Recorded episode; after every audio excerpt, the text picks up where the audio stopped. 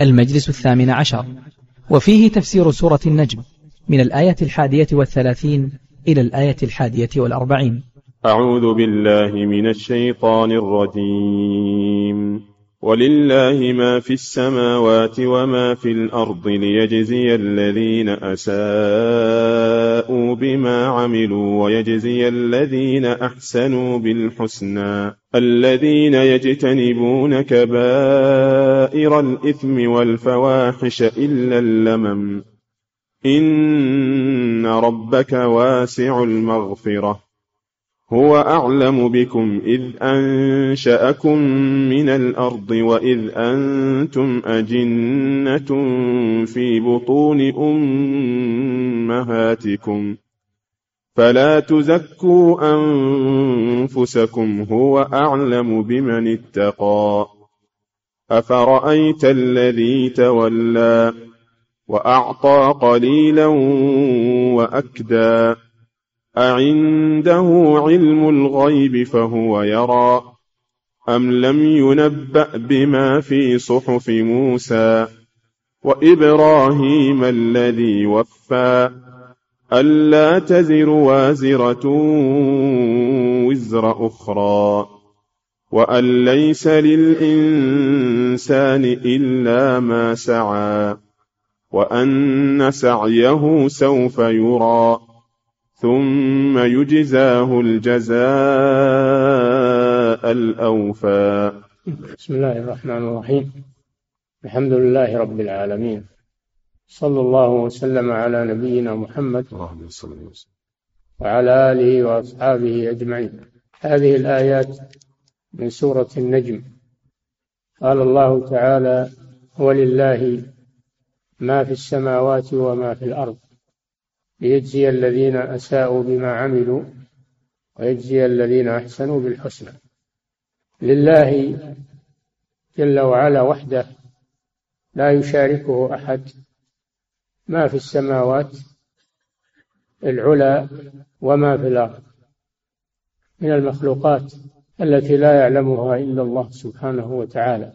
لله ما في السماوات من الملائكة والمخلوقات والأفلاك والنجوم وله ما في الأرض برها وبحرها من المخلوقات التي لا يعلمها إلا هو سبحانه. ملكه وعبيده وتحت تصرفه وقهره من المؤمنين والكفار والأبرار والفجار كلهم عبيده وتحت تصرفه وقهره. وليس للأصنام وما يدعى من دون الله عز وجل ملك في السماوات ولا في الأرض. لا ملك استقلالي ولا ولا شركة أو شركة. ليس لأحد شيء. كل ذلك لله عز وجل تصرف فيه كيف يشاء سبحانه وتعالى. ولا ينازعه أحد ولا يمتنع لا يمتنع عن تدبيره الكوني القدري لا يمتنع أحد. تجري أقدار الله على المخلوقات كما أرادها الله. لا أحد يمتنع سواء كانت هذه المخلوقات عاقلة أو غير عاقلة كلها سخرة بأمره سبحانه وتعالى على نظام دقيق لا يتغير ولا يتبدل. هذا دليل على ربوبيته سبحانه وتعالى وعلى استحقاقه للعبادة وأن عبادة ما سواه باطلة. ممن لا يملك شيئا في السماوات ولا في الأرض. ولله ما في السماوات وما في الأرض. عام. لفظ عام. وإعلان منه سبحانه وتعالى لم يعارضه أحد. فيدعي أن الملك له أو أنه يشارك الله جل وعلا في ملكه. فهذا برهان على وحدانيته سبحانه وتعالى في الربوبية والألوهية. والمشركون معترفون أن آلهتهم لا تملك شيئا في السماوات ولا في الأرض معترفون بذلك ومع هذا يعبدونها. هذا من انتكاس الفطر واختلال العقول. ما داموا يعترفون أنها لا تملك شيئا ولا تملك ضرا ولا نفعا ولا تدفع عن نفسها من أرادها فكيف تعبد من دون الله عز وجل؟ ثم قال جل وعلا ليجزي الذين أساءوا بما عملوا ويجزي الذين أحسنوا بالحسنى. كما أنه مالك الملك وحده لا شريك له فهو الذي يجازي العباد على أعمالهم فالجزاء من عنده سبحانه وتعالى. ليجزي الذين أساءوا عملوا السيئات من الشرك بالله والكفر والمعاصي يجزيهم بما عملوا. الجزاء العادل الذي لا ظلم فيه ليجزي الذين أساءوا بما عملوا. هذا عدل أنه لا يعذبهم بشيء لم يعملوه. وإنما جزاؤهم على عملهم كما قال تعالى ولا تجزون إلا ما كنتم تعملون أساءوا بما عملوا. وهذا منتهى العدل. ويجزي الذين أحسنوا مقابل الإساءة الإحسان. أحسنوا أحسنوا العمل وأتقنوه بطاعة الله سبحانه وتعالى. فجزاؤهم عند الله سبحانه وتعالى. يجزيهم بال بالإحسان.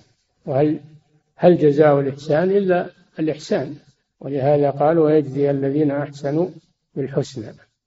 والإحسان في الأصل هو الإتقان. قال أحسن الشيء إذا يتقنه.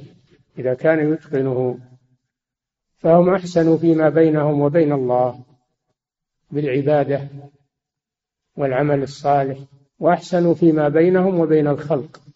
من بذل المعروف ونفع الناس ومساعدة المحتاجين من الفقراء والمساكين فهم أحسنوا الإحسان فيما بينهم وبين الله بعبادته وحده لا شريك له وأحسنوا فيما بينهم وبين الخلق. جزاؤهم عند الله سبحانه وتعالى. بالحسنى والحسنى هي الجنة. الحسنى هي الجنة. فالله جل وعلا خلق الجنة للمحسنين فهي دار المحسنين. وهذا فضل منه سبحانه وتعالى أنه لا يضيع أجر من أحسن عملا ولا نضيع أجر المحسنين. الله جل وعلا لا يضيع لديه عمل عامل من خير أو شر. والإنسان ما خلق ليأكل ويشرب ويسرح ويمرح في هذه الحياة كالبهائم وإنما خلق للعمل للآخرة. العمل للآخرة. الدنيا مزرعة الآخرة. ومن ضيع الدنيا ضاعت آخرته. ومن حفظ الدنيا استخدمها فيما خلقت له حفظ آخرته. ويجزي الذين أحسنوا في الدنيا بالحسنى في الآخرة. وكذلك في الدنيا. الله يحسن إلى المحسنين في الدنيا وفي الآخرة. لكن جزاء الآخرة هو المقصود وهو الذي يبقى وهو الذي يدوم. الله جل وعلا يقول هل جزاء الإحسان إلا الإحسان؟ ثم بين من هم الذين أحسنوا فقال الذين يجتنبون كبائر الإثم يجتنبون كبائر الإثم والفواحش. هؤلاء هم أهل الإحسان أدوا الواجبات والفرائض وتجنبوا المعاصي الكبائر والفواحش. هذا هو الإحسان. فهذا, فهذا يفسر قوله الذين أحسنوا. من هم الذين أحسنوا؟ الذين يجتنبون كبائر الإثم والفواحش. وكبائر الإثم يدخل فيه ترك الواجبات وفعل المحرمات يدخل في الكبائر. والذنوب على المشهور عند أهل العلم تنقسم إلى قسمين كبائر وصغائر. الصغائر هي اللمم هي اللمم. والكبائر ضابطها كل ذنب ختم بلعنة أو غضب أو نار أو رتب عليه حد في الدنيا أو وعيد في الآخرة فإنه كبيرة.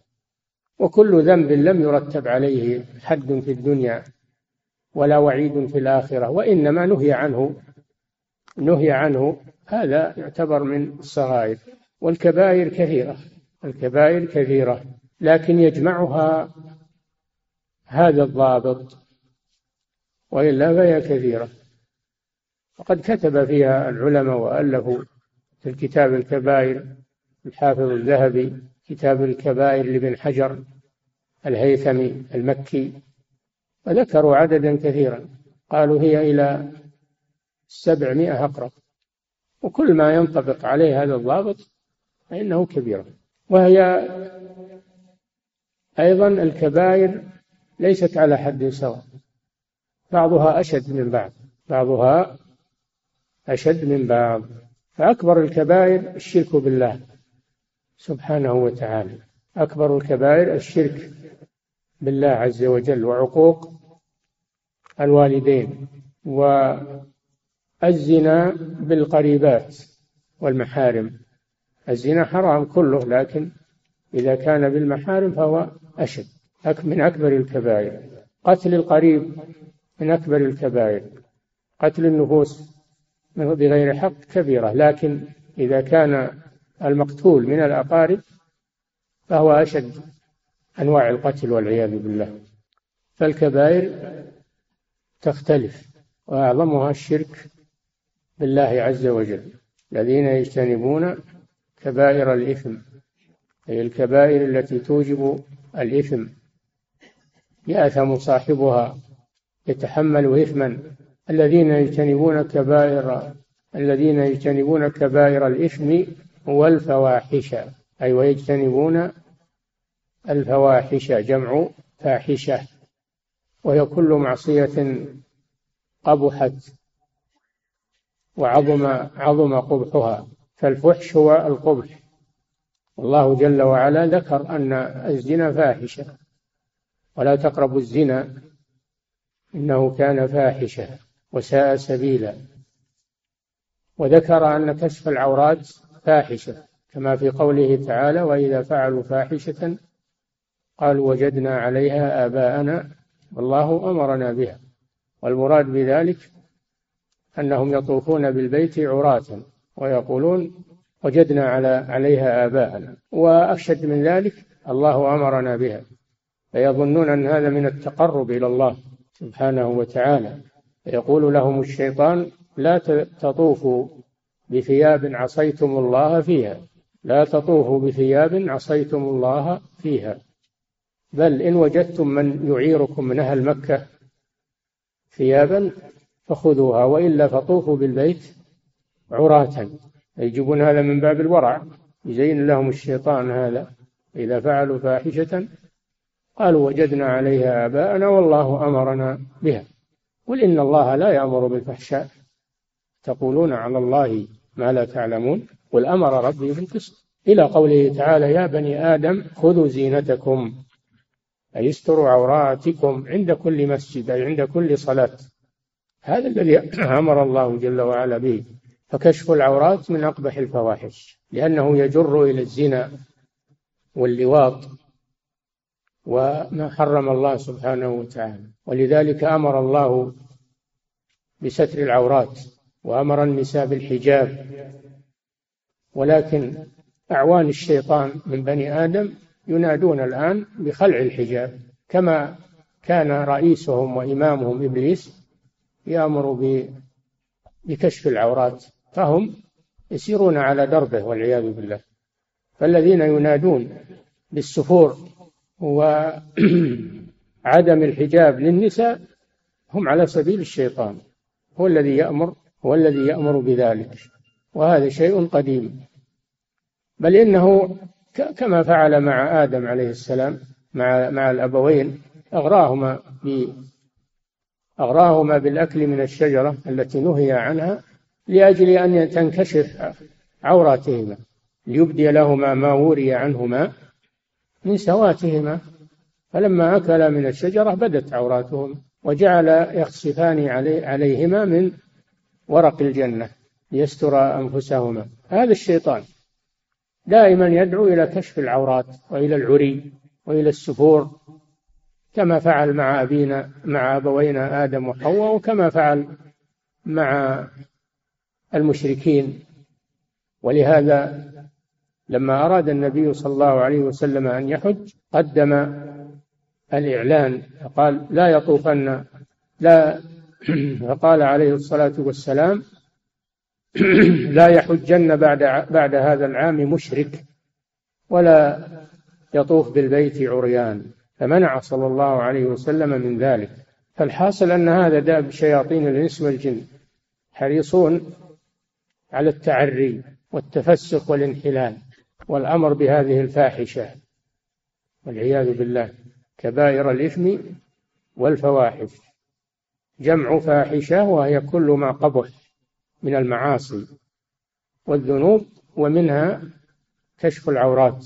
وتأمل قوله تعالى يجتنبون ولم يقل لا يفعلون كبائر الإثم. لم يقل لا يفعلون كبائر الإثم وإنما قال يجتنبون يعني يبتعدون عنها. يتركونها ويتركون الوسائل التي تجر إليها. ما قال لا يفعلون الفواحش؟ إن كان هذا ما هو المطلوب.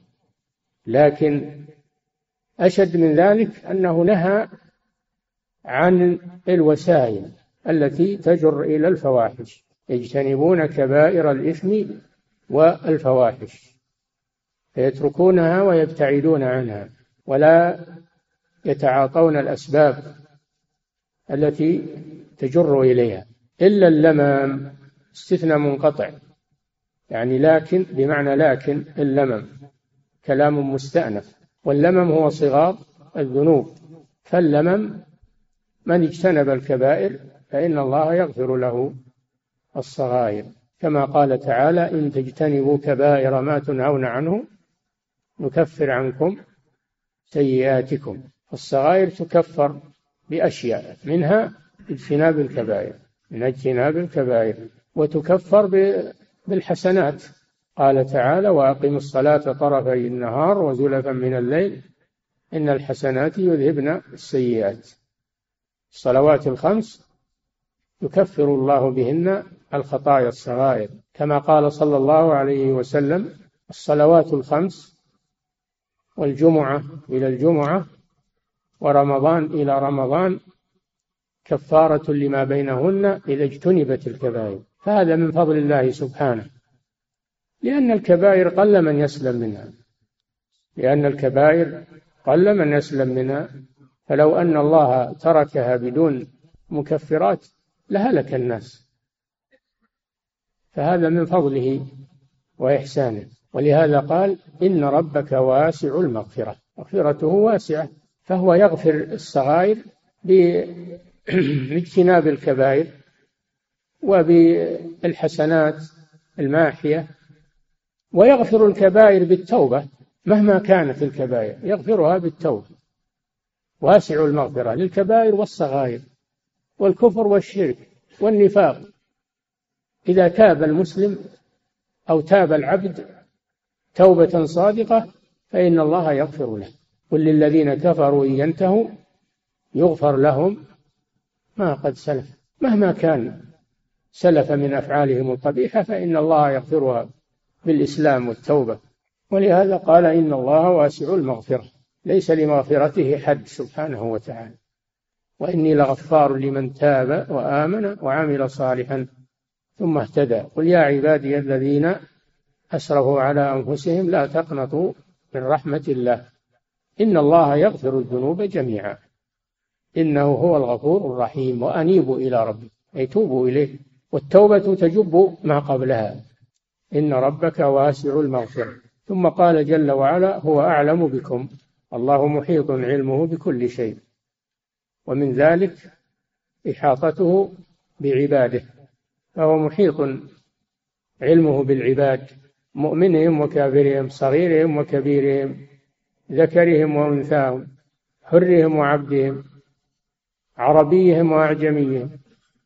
الله محيط بكل عبد من عباده لا يخفى عليه شأنه وأموره مهما كان وأينما كان هو أعلم بكم.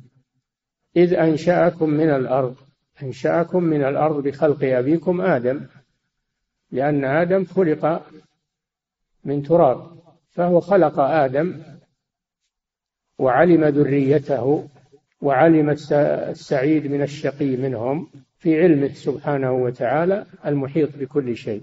لما خلق آدم علم ذريته وعلم أعمالهم وما يكون منهم لا يخفى عليه شيء سبحانه وتعالى. هو أعلم بكم إذ أنشأكم من الأرض في صلب أبيكم آدم. وإذ أنتم أجنة أي وهو أعلم بكم إذ أنتم أجنة في بطون أمهاتكم. وهو الحمل في البطن في ظلمات ثلاث. ظلمة البطن وظلمة وظلمة الرحم وظلمة المشيمة. ظلمات ثلاث. لا يعلم ما في البطون إلا الله سبحانه وتعالى. ويعلم ما في الأرحام. يعلم ما في الأرحام. ولا أحد يعلم ما في الأرحام إلا الله عز وجل. ثم أيضا هو يعلم ما يكون لهذا الجنين من سعادة أو شقاوة وأجل ورزق. وعمل. هو يعلم سبحانه وتعالى أحوال أحوال الأجنة. وإذ أنتم أجنة جمع جنين. سمي بالجنين لاستتاره في بطن أمه يقال جن عليه الليل إذا غطاه. والمجن الذي يستتر به المقاتل. وسمي الجن بالجن لاستتارهم عن الإنس. وأنهم لا يرونهم. وسمي الجنين جنينا لأنه مستتر. في بطن أمه. وإذا أنتم أجنة في بطون أمهاتكم. فلا تزكوا أنفسكم. لا تمدحوا أنفسكم لأن الله يعلم سبحانه وتعالى. لا تقول أنا عملت كذا أنا صليت أنا أتهجد بالليل أنا أنفق كذا وكذا أنا أنا تحسب أعمالك. لا حاجة إلى هذا. الله يعلم هذا سبحانه وتعالى. ويعلم نيتك أيضا. يعلم نيتك. هل هي صحيحة أو ما هي صحيحة؟ أو أن أعمالك رياء؟ هو يعلم سبحانه وتعالى. ما حاجة أنك تعدد حسنات. إن كان أنك حريص عدد سيئاتك. أما الحسنات فكلها إلى الله سبحانه وتعالى. أما إذا كنت حريصا على نفسك فعدد سيئاتك وتب منها. أما الحسنات فلا حاجة إلى أنك تعددها لأن هذا يدخل في الرياء ومدح النفس تزكية النفس. فإذا عملت عملا طيبا فأسر أسره ولا تظهره للناس أو تتحدث عنه أو تكتبه. أسره بينك وبين الله سبحانه وتعالى. فلا تزكوا أنفسكم. لا تمدحوها لأنها طيبة وأن أعمالكم طيبة وتمدحون بذلك وتمنون به على الله سبحانه وتعالى وتستكبرون به على الناس. فإن الله يعلمه بدون أنك تعدده. وأيضا أنت لا تدري ما الذي يقبل منه والذي والذي لا يقبل. ربما أنك تتعب ولا لك أجر في ذلك. سبب عدم الإخلاص سبب الرياء سبب الظلم. فلا تزكوا أنفسكم. وأيضا مهما عملت من الأعمال الصالحة فإنها قليلة بجانب نعمة الله عليك. لا تقابل أعمالك أقل نعمة من نعم الله عليك. ولو يؤاخذك الله ما ما دخلت الجنة. لو حاسبك الله على نعمه ما بقي لك شيء. ولكن الله جل وعلا جواد كريم. لا يضاعف الحسنات إلى عشر أمثالها إلى سبعمائة ضعف إلى أضعاف كثيرة. والله يضاعف لمن يشاء سبحانه وتعالى. فهذا فيه أن الإنسان لا يمدح نفسه. كذلك لا يمدح غيره. لا تمدح أحدا. لا تمدح أحدا لأن المدح يغري الممدوح ويعظمه في نفسه ولهذا كان صلى الله عليه وسلم ينهى عنه ويقول إذا رأيتم المداحين فاحثوا في وجوههم التراب. ولما مدح رجل رجلا عند النبي صلى الله عليه وسلم قال له وهو حاضر مدحه وهو حاضر قال له ويلك قطعت عنق أخاك أخ قطعت عنق أخيك فلا يجوز المدح والتمدح؟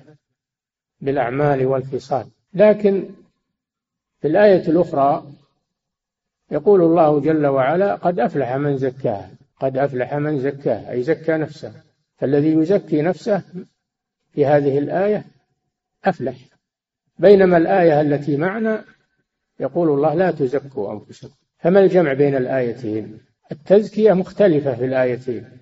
تزكية في آية النجم وفي آية وفي قوله تعالى ألم تر إلى الذين يزكون أنفسهم؟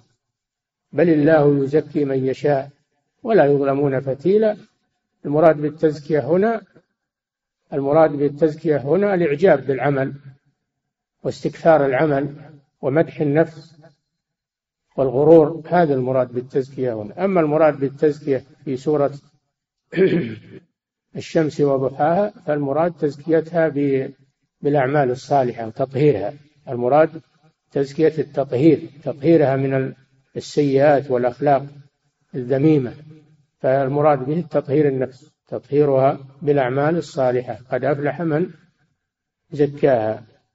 وقد خاب من من دساها. وويل للمشركين الذين لا يؤتون الزكاة. يعني لا يزكون أنفسهم بالأعمال الصالحة. بالأعمال الصالحة والإسلام. فالتزكية مختلفة في الآيتين فلا تزكوا أنفسكم. هو أعلم بمن اتقى. لا حاجة إلى أنك تعدد على الله أعمالك حسناتك. هو أعلم سبحانه وتعالى بما تعمل. وهو أعلم بالعمل الصحيح من العمل الرياء والنفاق. هو أعلم بالحسنات. فلا حاجة. ولا وهو يحصيها أيضا. لا تضيع. ويكتبها جل وعلا.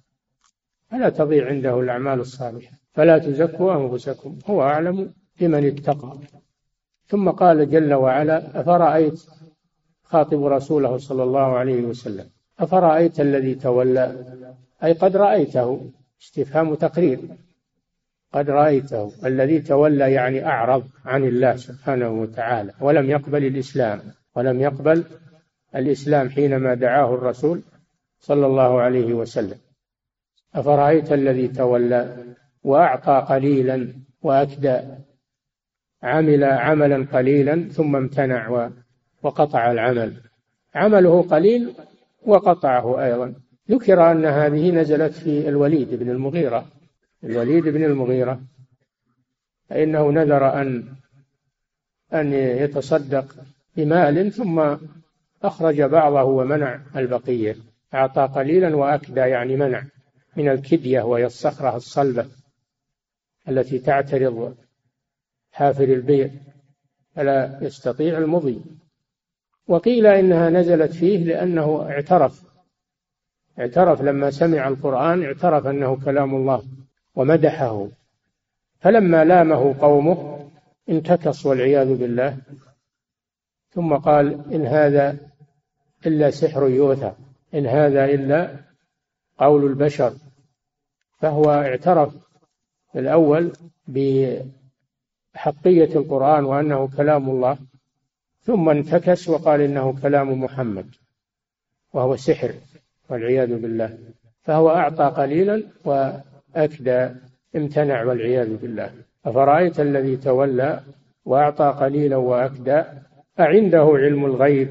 فهو يرى لأنه يتمنى على الله الأماني وأفرأيت الذي آه، وقال لأوتين مالا وولد اطلع الغيب أم اتخذ عند الرحمن عهدا؟ فرأيت الذي كذب ب... نعم؟ كفر بآياتنا. الذي كفر بآياتنا. وقال لأوتين مالا حكم لنفسه وولدا اطلع الغيب أم اتخذ عند الرحمن عهدا؟ إن الله قد تعهد له أن يعطيه. لا هذا ولا هذا. وأعطى قليلا وأكدى هذا فيه النهي عن قطع العمل الصالح وأن الإنسان يواصل العمل الصالح ولا يقطعه ويداوم عليه. أعنده علم الغيب؟ علم الغيب لا يعلمه إلا الله. لا أحد يعلم الغيب إلا الله سبحانه وتعالى. وهو ما غاب عن الناس. الغيب والشهادة. الشهادة ما يشاهد ويراه الناس والغيب ما غاب عن الناس فلم يروه. هذا لا يعلمه إلا الله. كالأمور المستقبلة وأمور الآخرة والأمور الخفية لا يعلمها إلا الله سبحانه وتعالى. هذا من صفات الله جل وعلا أنه يعلم الغيب. قل لا يعلم من في السماوات والأرض الغيب إلا الله. عالم الغيب فلا يظهر على غيبه أحدا إلا من ارتضى من رسول. يطلع الرسل على ما شاء من الغيب لأجل المعجزة ولأجل مصلحة الأمة. فهم لا يعلمون إلا ما علمهم الله سبحانه وتعالى. أعنده علم الغيب؟ هذا استفهام إنكار. أي ليس عنده علم الغيب. فهو يرى يرى ما غاب ويحكم على المستقبل أعنده علم الغيب فهو يرى. أم لم ينبأ؟ يخبر. أم لم ينبأ بما في صحف؟ يعني قد نبي. هذا استفهام تقرير. يعني قد نبي وأخبر بما في صحف موسى عليه السلام وهي التوراة. وموسى كليم الله وهو أول أنبياء بني إسرائيل. وآخرهم عيسى. عليهم الصلاة والسلام بما في صحف موسى وإبراهيم أي وصحف إبراهيم وصحف إبراهيم أبي الأنبياء عليه الصلاة والسلام.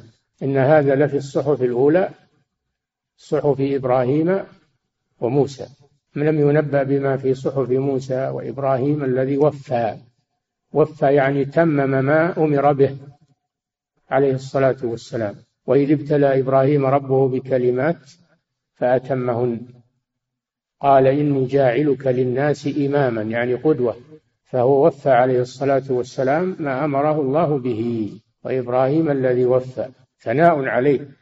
ثناء على إبراهيم عليه الصلاة والسلام. ما هو الذي في صحف موسى وإبراهيم؟ ألا تزر وازرة وزر أخرى وأن ليس للإنسان إلا ما سعى وأن سعيه سوف يرى ثم يجزاه الجزاء الأوفى. هذا مما في صحف إبراهيم وموسى أن لا تزر وازرة وزر أخرى. لا يؤاخذ الإنسان بذنب غيره وإنما يؤاخذ بذنبه هو. هذا من عدل الله سبحانه وتعالى أنه لا يحمل الإنسان فعل غيره. لا تزر وازرة وزر أخرى. وفي يوم القيامة يتبرأ الوالد من الولد والولد من الوالد والأخ من أخيه وإن تدعو مثقلة إلى حملها لا يحمل منه شيء ولو كان ذا قربى. الأقارب ينفرون منك ولا يتحملون عنك شيء. كل محمل بأعماله. لا تزر وازرة وزر أخرى. أي لا تؤاخذ نفس بفعل غيرها وجريمة غيرها. ألا تزر وازرة وزر أخرى. وأن ليس للإنسان وفي صحف موسى وإبراهيم أن ليس للإنسان إلا ما سعى. ليس لك إلا ما عملت لا ينفعك عمل غيرك ولا تتكل على عمل غيرك. لا تقل أنا من أقارب الرسول صلى الله عليه وسلم. أنا ابن فلان التقي العالم الزاهد آبائي وأجدادي من الصالحين هذا كله ما ينفع.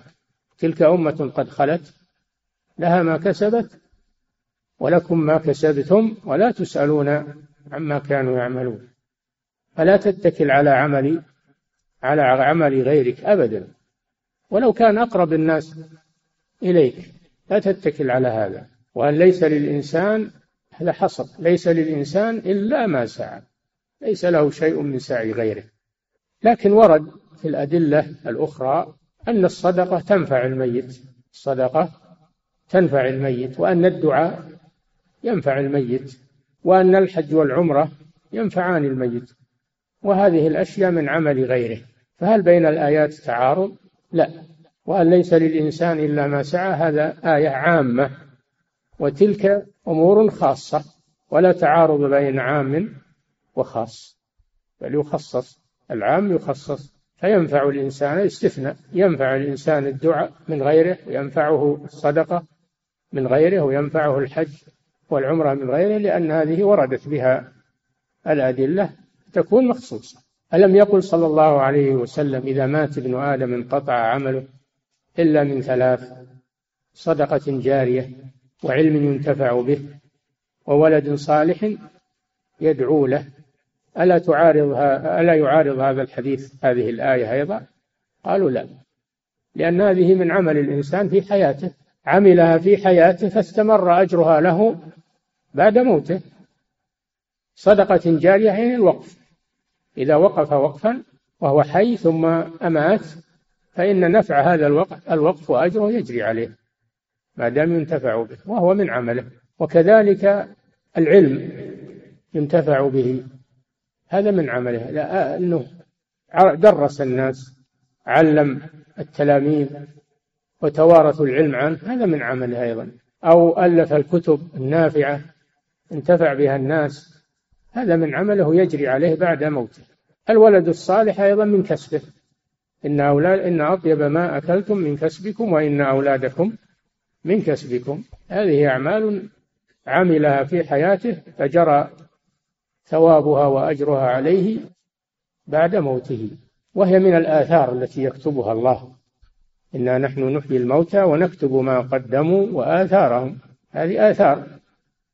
آه، تركها بعد موته فتجري عليه بعد وفاته. وأن ليس للإنسان إلا ما سعى وأن سعيه سوف يرى. يكشف يوم القيامة عمله خيرا أو شرا. ويوقف عليه ويعطى صحيفته التي فيها أعماله إما بيمينه وإما بشماله وأن سعيه سوف يرى. فالمؤمن يقول للناس هاؤم اقرأوا كتابي. فرح. وده أن الناس يطلعون عليه. لأنه يسر. وأما من أوتي كتابه بشماله فيقول يا ليتني لم أوت كتابي ولا ما أدري ما حسابي. يا ليتها كانت القاضية. يعني ليتني لم أبعث. ليت الموت اللي جاء أنه استمر ولا أبعث. تمنى هذا. و وأن سعيه سوف يرى. فأنت اعمل وسوف ترى ما عملت يوم القيامة. من خير أو شر. لا تظن أنه يروح أو أنه يمر ويروح وتنساه. أحصاه الله ونسوه. والله يحصي عليك. وإن نسيت أنت. فليستعد الإنسان لها. وأن سعيه سوف يرى. ثم يجزاه الجزاء الأوفى. يجزاه من الله. الخير بخير والشر بشر. الجزاء الأوفى الذي لا ينقص من عمله شيئا ولا يضاف إليه شيء لم يعمله ثم يجزاه الجزاء الأوفى.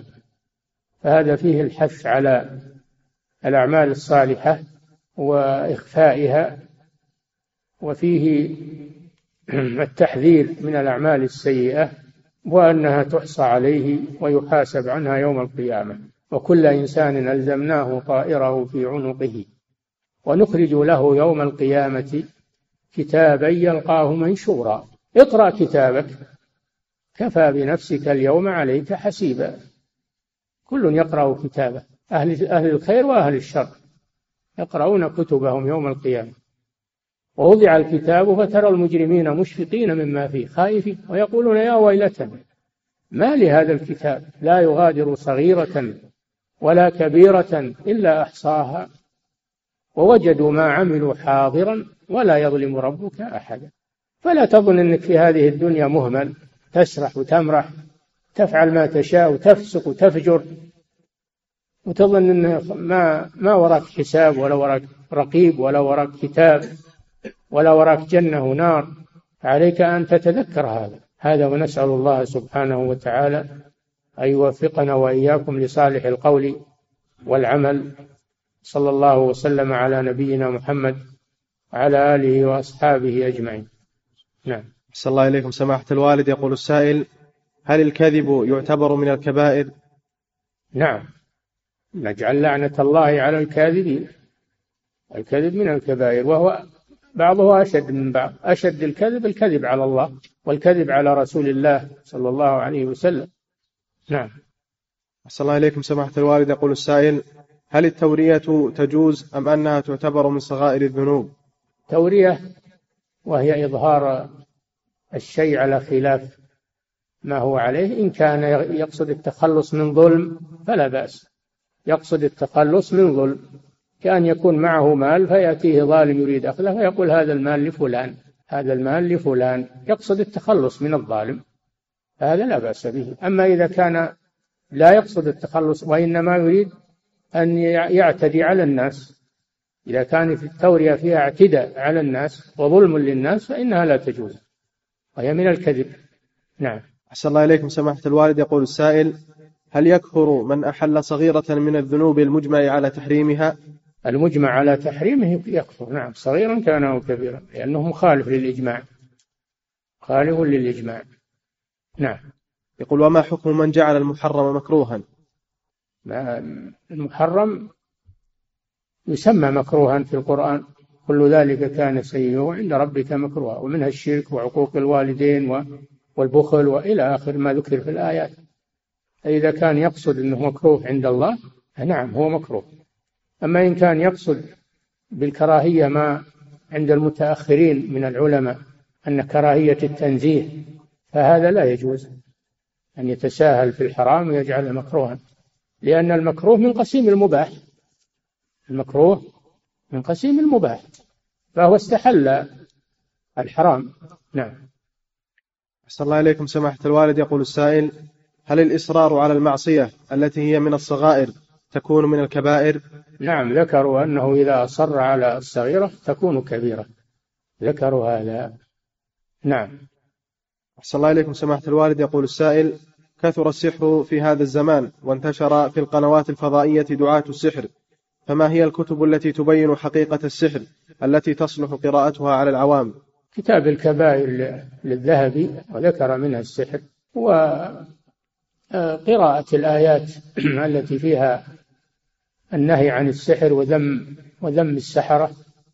قراءة الآيات يجمعها من المصحف ويقرأها على الناس ويقرأ تفسيرها. يقرأ تفسيرها عليهم. أو إن كان عنده مقدرة يفسرها هو لهم. نعم. أحسن الله إليكم سماحة الوالد. يقول السائل كيف الجمع بين قوله تعالى ألا تزر وازرة وزر أخرى وبين مشروعية الأمر بالمعروف والنهي عن المنكر؟ هذا ما هو من ما يدخل في الآية. هذا من هذا من من عمل الخير. الكلام إن ما أحد يتحمل عنك ذنوبك يوم القيامة هذا معنى الآية. لا أحد يتحمل عنك ذنوبك يوم القيامة. أما إنكار المنكر فهذا من النصيحة. النبي صلى الله عليه وسلم يقول الدين النصيحة. قلنا لمن يا رسول الله؟ قال لله ولكتابه ولرسوله ولأئمة المسلمين وعامتهم. وترك إنكار المنكر من المعصية. ترك إنكار المنكر من المعصية. لكنه بحسب ما يقدر عليه. أما إذا لم ينكر المنكر أبدا ولا بالقلب فهذا معصية والعياذ بالله. نعم. أحسن الله إليكم. سماحة الوالد يقول السائل ذكر بعض المفسرين في اللمم أنهم نعم. يقول ذكر بعض المفسرين في تفسير اللمم أنهم الذين ارتكبوا الكبائر والفواحش قبل دخولهم في الإسلام. فما هو وجه قولهم هذا؟ لا أعرف هذا ولا رأيته. الكبائر ما تسمى لمم. فرق الله بين الكبائر واللمم في هذه الآيات. نعم. أحسن الله إليكم سماحة الوالد. ورد في تفسير الجلالين عند قوله تعالى الرحمن الرحيم أي ذي الرحمة وهي إرادة الخير لأهله. فما هو مذهب أهل السنة في ذلك؟ هذا تأويل هذا تأويل. هذا ما هي بالرحمة إرادة الخير. الإرادة صفة مستقلة والرحمة صفة مستقلة. فلا تفسر هذه بهذه. والجلالين فيه تأويلات لأنه أشعري نعم. يقول وورد عند قوله تعالى الله يستهزئ بهم أي يجازيهم باستهزائهم. الله يستهزئ بهم من باب المقابلة والجزاء. الله وش يقول الله يجازيهم باستهزائهم نعم هو, هو كذا نعم. يستهزئ بهم جزاء من باب الجزاء على آه، استهزائهم. نعم. يقول ورد عند قوله تعالى فأينما تولوا فثم وجه الله قال أي قبلته التي رضيها.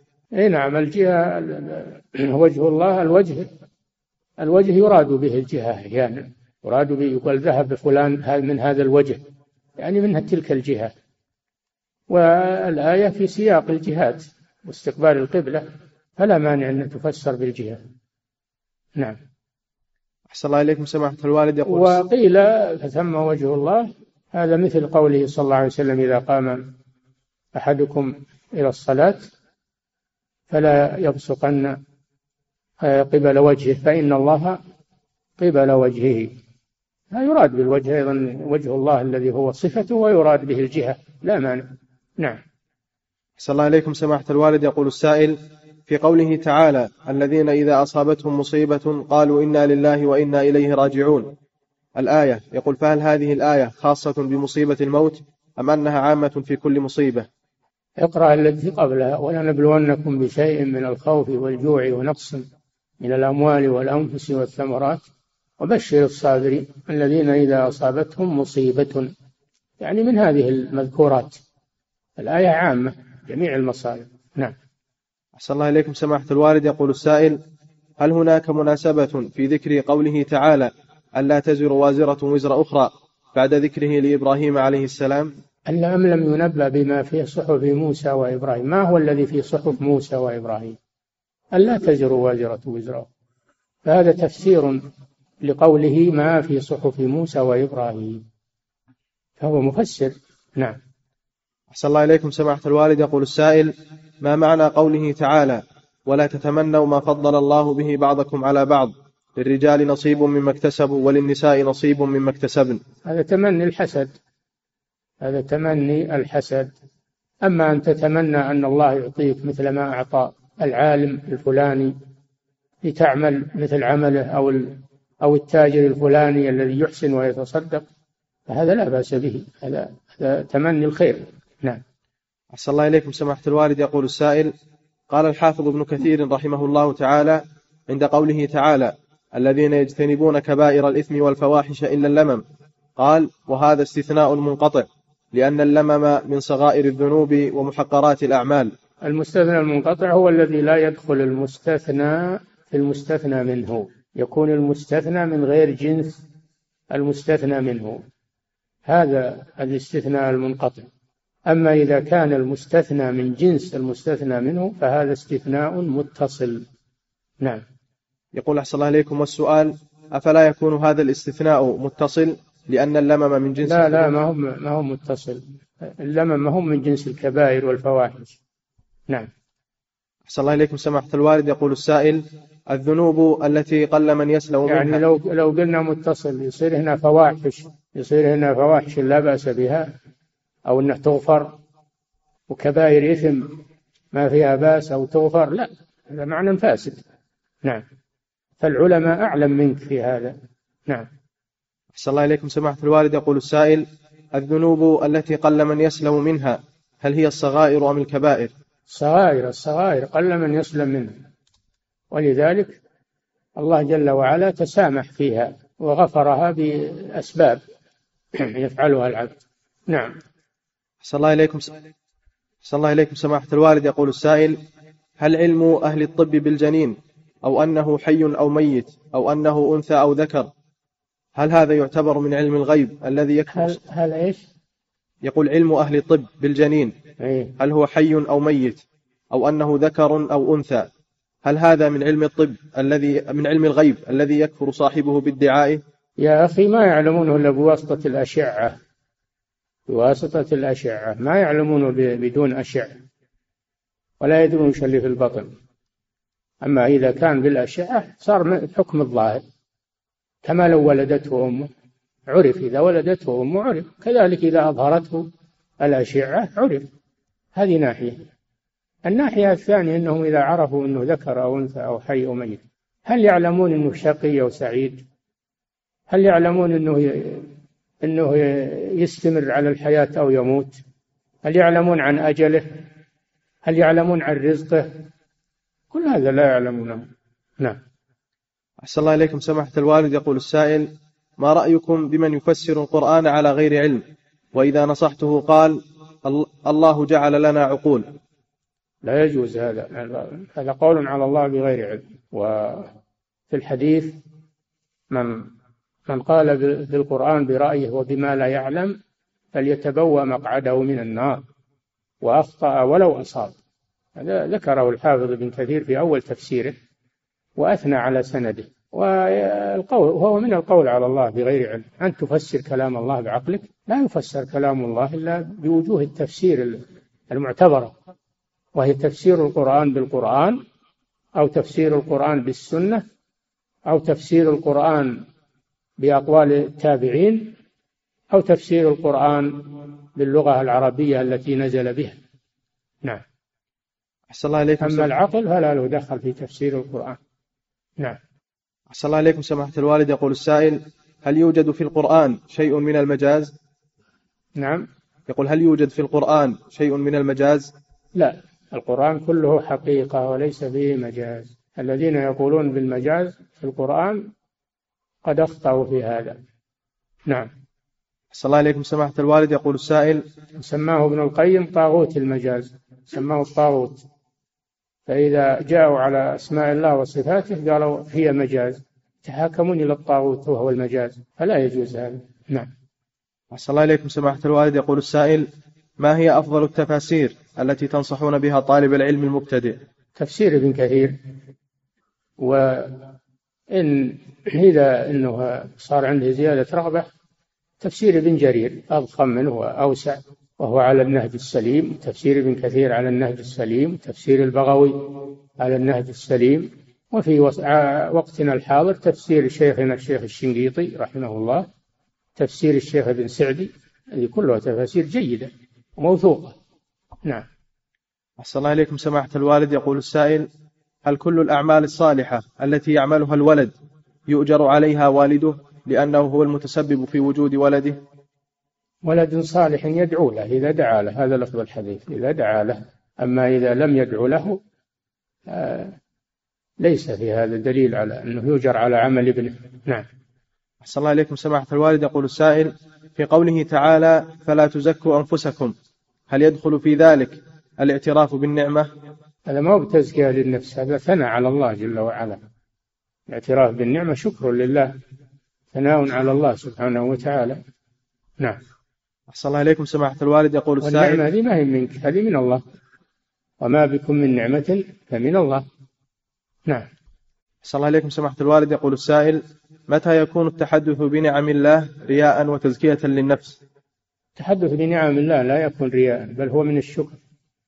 إنما تزكية النفس أن تمدح نفسك تمدحها بأعمالك وتزكيها وتقول للناس أنا رجل أعمل كذا وأنا طيب وأنا هذا هو تزكية النفس. أما التحدث بنعمة الله الله جل وعلا قال لنبيه صلى الله عليه وسلم وأما بنعمة ربك فحدث. نعم. صلى الله عليكم سماحة الوالد. يقول السائل نهى النبي صلى الله عليه وسلم عن تتبع آثار الأنبياء عليهم السلام ولدي إشكال في مقام إبراهيم عليه السلام ألا يعتبر من آثارهم؟ هذا الله جعله يتخذ مصلى الله جعله يتخذ مصلى فنحن لا نقيس بقية الآثار عليه لأن لأن الآثار ما فيها دليل على أن يتعبد عندها أو تقصد. أما هذا شرع الله سبحانه وتعالى كما شرع الطواف بالكعبة شرع تقبيل الحجر الأسود. هذه شعائر الله جل وعلا. نزل بها الوحي. فلا نقيس عليها بقية الآثار التي لم يرد بها دليل. نعم. أحسن الله عليكم سماحة الوالد. يقول السائل ما حكم قراءة القرآن وإهداء ثواب القراءة إلى الموتى؟ هذا لم يرد به دليل. بعض العلماء يرى جوازه ولكن الصحيح أنه لا دليل عليه. وإذا أردت أنك تنفع الميت ادعو له. الذي ورد به الدليل الدعاء والصدقة. هذا الذي ورد به الدليل. أو الحج والعمرة. نعم. أحسن الله إليكم سماحة الوالد. يقول السائل في بلادنا يوجد مسيحيون وإذا جاء عيد المسيح ما هم مسيحيون قل نصارى. ما هم مسيحيون. قل نصارى كما سماهم الله. ما في القرآن مسيحيون ولا في السنة مسيحيون. إنما فيها النصارى. نعم.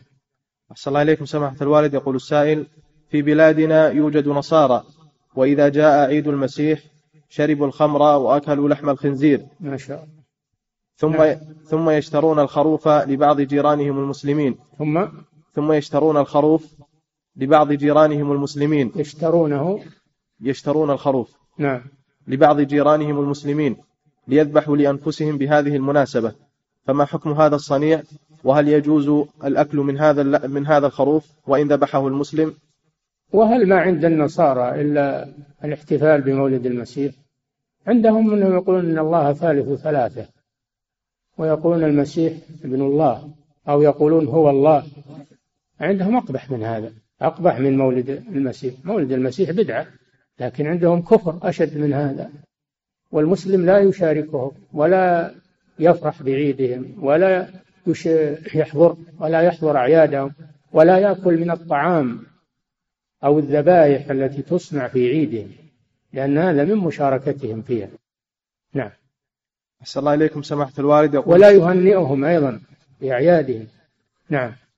أحسن الله إليكم سماحة الوالد. يقول السائل توفي جدي على النصرانية قريبا وجدتي تريد أن تهدي إلي بعض أغراضه الشخصية من ملابس وغيرها فهل أقبل منها شيئا من ذلك؟ تريد؟ أن تهدي إلي بعض أغراضه الشخصية. هذه مباحات ما فيها بأس. إذا كان فيها نفع فلا بأس بذلك. ولا تهدر هذه أموال. نعم. صلى الله عليكم سماحة الوالد. يقول السائل من أثنى على المبتدعة وزكاهم هل يقال له مبتدع؟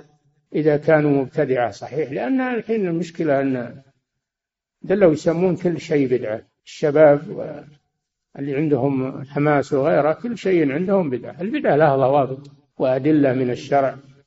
ولا يحكم بأن هذه بدعة إلا أهل العلم.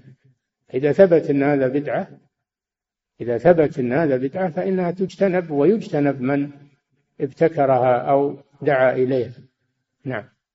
صلى الله عليكم سماحة الوالد. يقول السائل هل إخبار الخاطب مخطوبته بأعماله الصالحة يعتبر ذلك رياء؟ ها؟ يقول هل إخبار الخاطب مخطوبته بأعماله الصالحة يعتبر رياء؟ لا ما له داعي. إي نعم يعتبر إنه من من التكثر بأعماله. يعتبر من التكثر بأعماله. فلا يجوز انه يذكر هذا. نعم. صلى الله عليكم سماحة الوالد. يقول السائل من يقول إن الكسوف أو الخسوف سيحصل في يوم كذا وكذا هل هذا من ادعاء علم الغيب؟ لا هذا من علم الحساب من سير القمر وسير الشمس. هذا يعرفه الحسابون من قديم وليس هو من علم الغيب لأنه يدرك بالحساب. والذي يدرك بالحساب هذا ليس من علم الغيب. نعم. أحسن الله إليكم سماحة الوالد. يقول السائل هل المقصود بالصغائر كل ذنب فعله الإنسان بدون قصد؟ وما مثاله؟ المراد بالصغائر ما لم ينطبق عليه ما نهي عنه ولم ينطبق عليه ضابط الكبيرة. هذا المراد بالصغائر. أو من إذا نسيه الإنسان أو لا. نعم. أحسن الله إليكم سماحة الوالد. يقول السائل أحضر أحد طلبة العلم مادة تسمى حلتيت وقال لنا إنها تطرد الجن ووضعها في بيته وأكل شيئا منها فهل فعله هذا صحيح؟ وراح والجن هذا كله من الخرافات التي ما أنزل الله بها سؤال يطرد الجن ذكر الله عز وجل؟ تلاوة القرآن ما هو بالحلتيت؟ نعم. أحسن الله إليكم سماحة الوالد يقول لكن هذا يمكن عنده حلتيت يبي يبيعه ويبي الناس يشرونه. نعم. أحسن الله إليكم سماحة الوالد يقول السائل نعلم أن من عقيدة أهل السنة أنهم لا يشهدون لأحد معين بأنه من أهل النار لأنهم لا يعلمون بماذا ختم الله له به. والسؤال هل نستطيع أن نحكم على المرتد الذي استتيب ولم يتب ثم قتل مرتدا أنه من أهل النار؟ نعم نحكم عليه بأنه مات على الردة وأنه قتل مرتدا. نطبق عليه حد الدنيا حكم الدنيا. أما حكمه في الآخرة فأمره إلى الله سبحانه وتعالى. لكن نحن نقول أنه مرتد وأنه قتل مرتدا وأبى أن يتوب. نعم. أحسن الله إليكم سماحة الوالد. يقول السائل قال بعضهم كل ما جاز أن يكون معجزة لنبي جاز أن يكون كرامة لولي حتى إحياء الموتى. ونسب هذه وهذه ونسبتها إلى السلف. هل هل هي صحيحة؟ إحياء الموتى هذا باطل. ما أحد من الأولياء يحيي الموتى. إنما هذه معجزة لعيسى عليه السلام خاصة. معجزة لعيسى عليه الصلاة والسلام خاصة فلا تكون لغيره. أما كرامات الأولياء فهي معجزات للأنبياء لأنهم ما حصلوا على هذه الكرامات إلا بسبب اتباعهم للأنبياء. نعم. صلى الله عليكم سماحة الوالد. يقول السائل رضعت مع زوجة خالي أكثر من خمس رضعات. نعم. يقول رضعت من زوجة خالي أكثر من خمس رضعات ولخالي زوجة ثانية وبنات من الزوجة الثانية فهل أكون محرما لهم؟ بلا شك. خواتك من الرضاع أبوك وأبوهن من الرضاع واحد لأن اللبن اللبن له وأنت رضعت منه فتكون أخا لهن من الرضاع من جهة الأب. نعم. انتهى صلى الله عليه والله تعالى